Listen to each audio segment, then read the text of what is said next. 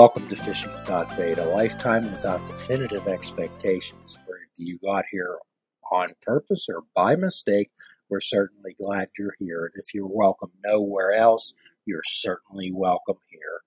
There's no admission fee, only the honesty, open mindedness, and willingness to try. And today, as always, I'm joined by my good friend, co host, and producer of this program, Mr. Mike. Hello, Jim. How are you doing today? Well, just dandy. And sometimes I'll say to people when they ask me, How are you doing? I'll say, Compared to what? uh, so that's an interesting way to have conversations. And when we engage with people, we'd like to have something a little more in depth and go beneath the surface. So, Mike, uh, what we're going to talk about tonight is, as everyone keeps talking about, is this pandemic that we're dealing with in the United States and the world.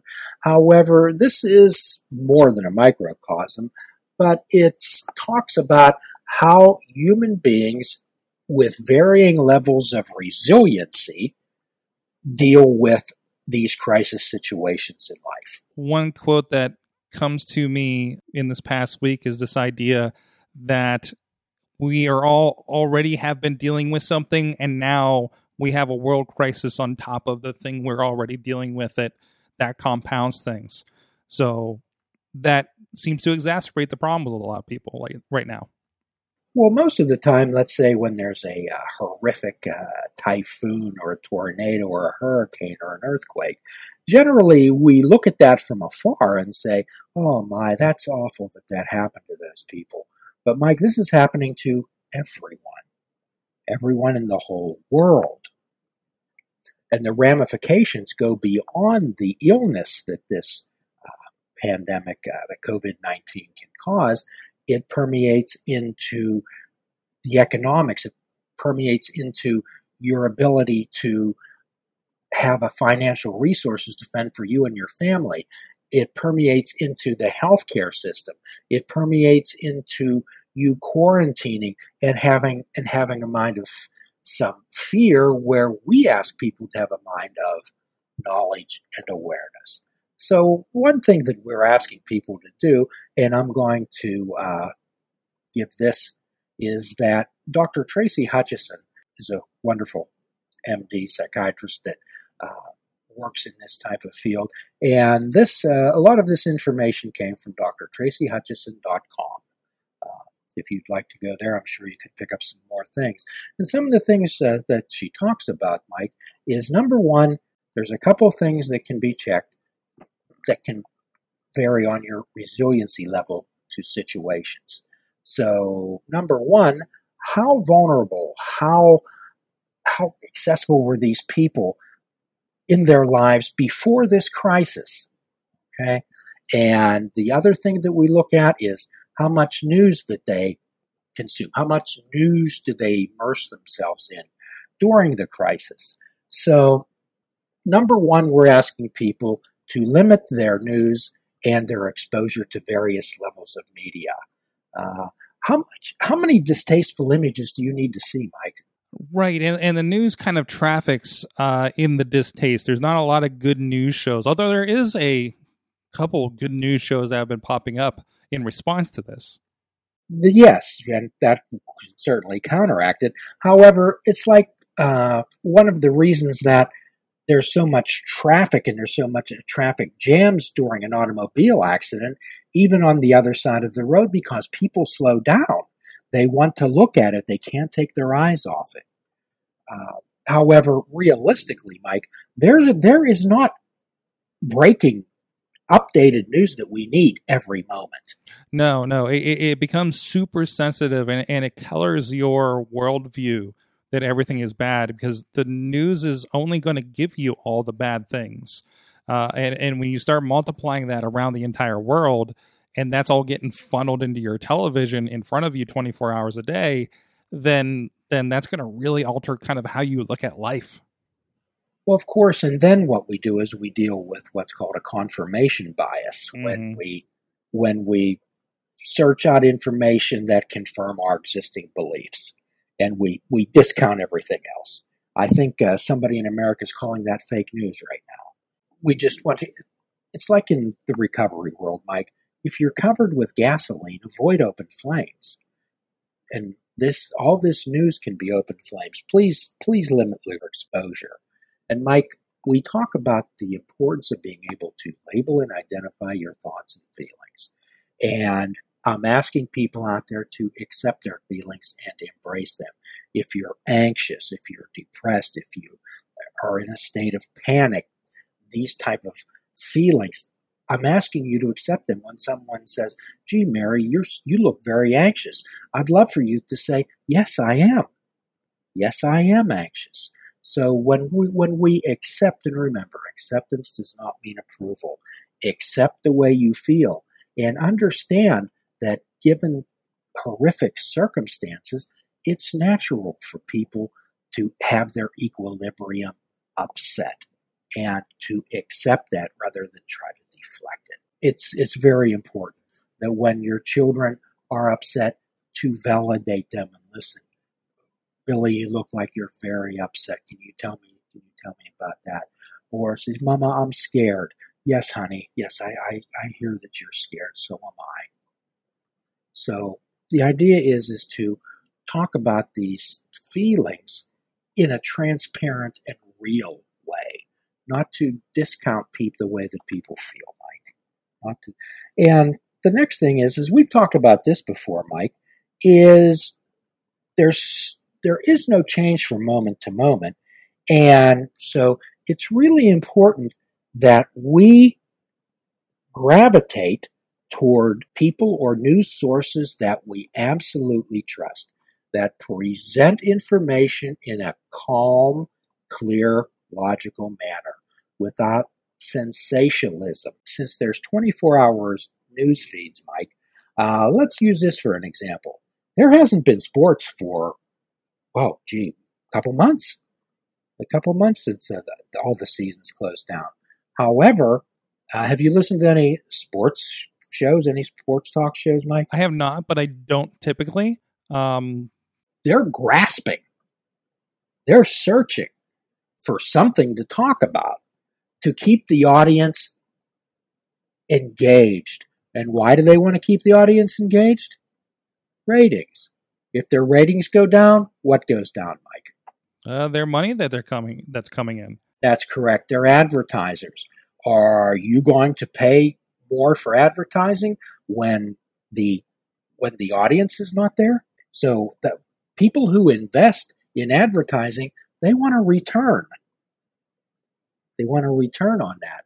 So how do we how do we get people engaged? Either we become bombastic, either we have a lot of teasers, uh, maybe some half truths, try to engage in people in conversation where they we incite strong emotions in them mike and uh, when we when we talk about like sources we trust in my mind i think about those uh, kind of public sources like uh, your pbs newshour your npr's here locally there's a, a, a public funded uh, a, a, group called public source uh, for instance. Like do we need to go to those means or do we need to just investigate the the sources that we're using? I, I know i know you have some choice places that you go to that that that that fit you know what you trust. Yes yes. And again what we want to do is understand that everybody has these cognitive biases. Everyone has this confirmation bias. And you have to be aware and mindful that you're not just seeking out sources that confirm what you believe. Uh, and this is where we talk about having that beginner's mind, that open mind, the willingness, the willingness to listen and look at situations like they're fresh. And I think that's important to think about because I, I, you know, myself, my family, uh, even my significant other have very uh, uh, uh, opposing views on things, and and it's been you know a challenge, a challenge I welcome, of course, um, or I wouldn't be be around them, uh, but uh, you know to to kind of look at both sides of things, you know, and just you know not not make them feel ostracized for what they do think. Of course, they're they're allowed to think and feel however they think and feel. However, that doesn't excuse poor behavior. So we're talking here about toxicity. And you know, some people will say, "Oh, that person makes me so angry." Whenever I get them around them, they just argue. Uh, well, sometimes then I'll ask those people. I'll say, "Well, what do they think about you? How are how, how are they feeling about what you're telling them? How, what you're trying to convince them about?" I would suggest that they probably have the same feelings about you. So, however, I'm sure that you two, let's say even family members, uh, if it's politics, religion, whatever, uh, dietary restrictions, avoid those subjects and go back to the foundation of what makes you care for each other. So here we again, avoid toxic situations. Avoid them. Uh, sometimes we continue to try to grow flowers in a stony field. And no matter how much hard work and effort that we put into those flowers and nurturing them, they're not going to grow. We need to find more fertile ground. And that's what I ask people to do to find fertile ground. Mike, we don't need to fix or convince everyone. No, we don't. No, we don't. And and you have to accept that there are people you're not going to bring over to your side. And it's okay. There's nearly 8 billion people on the planet. Can you realistically expect everyone to like you? Of course not. That's that's delusional thinking. If we think that everybody's going to like us. I've always said, as we look at things like podcasts that put us into a public light on projects that we hope to grow, if I don't get hate mail or tweets or whatever that has developed into, then I haven't done my job. You know, somebody needs to disagree or else I'm not my voice isn't getting out there and being heard. Well, generally when I talk to married couples, oh, we have our we have our arguments, we have our conflicts, so we bicker at times. And I'll say that's good, and I'll say why? I said because if you didn't, that would show that would just tell me that you stopped caring. So some of the some folks out there are beating themselves up a little bit for their lack of productivity. Mike, they're thinking, "Oh my gosh, I have all this time and I'm not getting anything done." I don't know if you've talked to anybody like that, but I certainly have. And they and they're beating themselves up about it. They're feeling guilty about not cleaning their house all the walls, scrub everything down, scrub all the carpets, just do all this work. Well, Mike, uh, lack of productivity, lack of focus, lack of concentrations are also affected by overwhelming feelings and emotions, Mike. We're in a situation where this is like Robert Heinlein's book, Stranger in a Strange Land. Uh, my suggestion is, is to give yourself a, a little bit of a pass. And as I always say on Twitter, be good to yourself today and every day. And here we go back again to accepting that the way that we feel. Uh, and uh, if there's anything that I would like anybody to get out of this podcast, is check the facts. What do I know for sure? Mike, how many people do you know that are influenced by the last person that they talk to? I, definitely, I definitely know a lot of people. There's um, um, those I care about where I was very, very concerned about where they're getting their information. Okay. So generally, the last person that a person talks to, that's the most recent memory that they have, and that's their most immediate recall. However, I'm again asking people everything.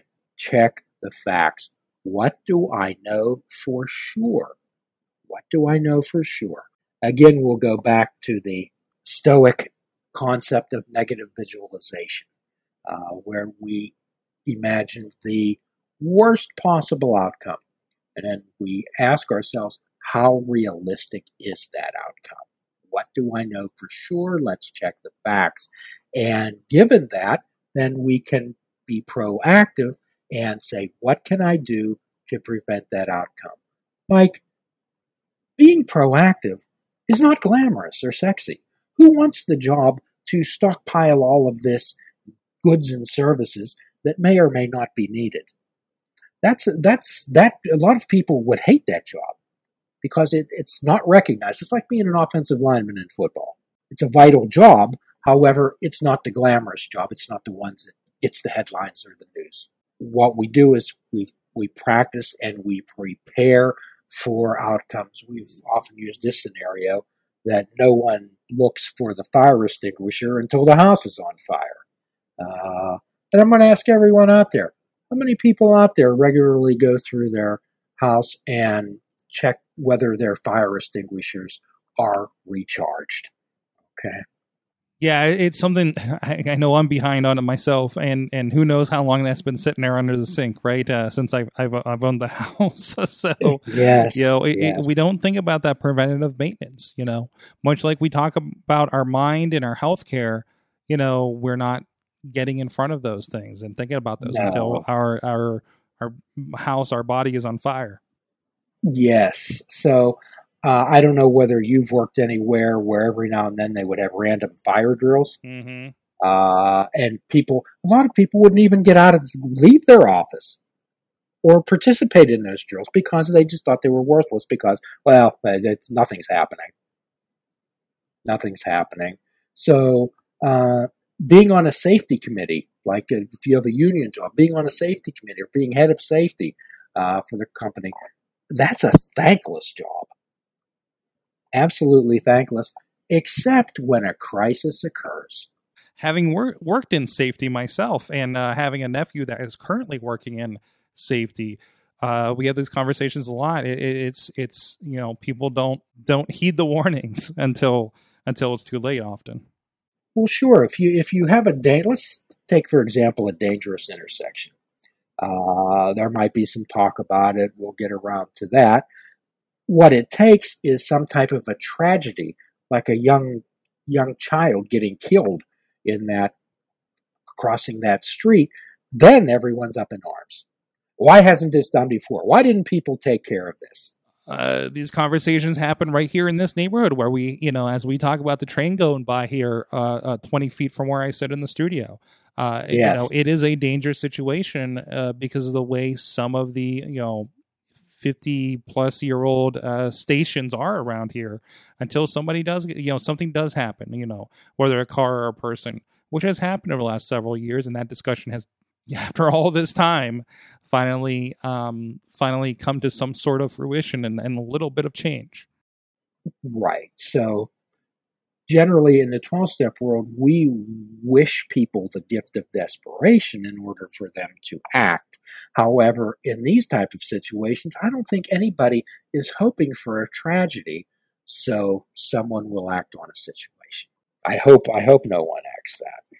So we'd like to meditate, have some quiet time, and remember, Mike, these things build up over time. They build up a structure. They're layered. Uh, we have to, and again, this is a process of being proactive. Uh, and self care, of course, everyone knows that's so important. And today, in this world we live in, we're talking about the vulnerable population, people who have lowered immune systems. Well, there's no way to flip a switch to jumpstart your immune system. You do that through exercise.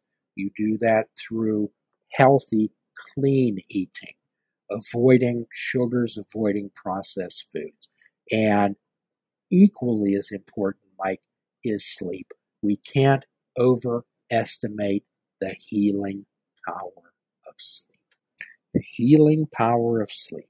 So I hope everyone out there takes these tips, these bullet points that we've discussed this evening, and take them into their life and actually incorporate them in their life. Words, words are fine.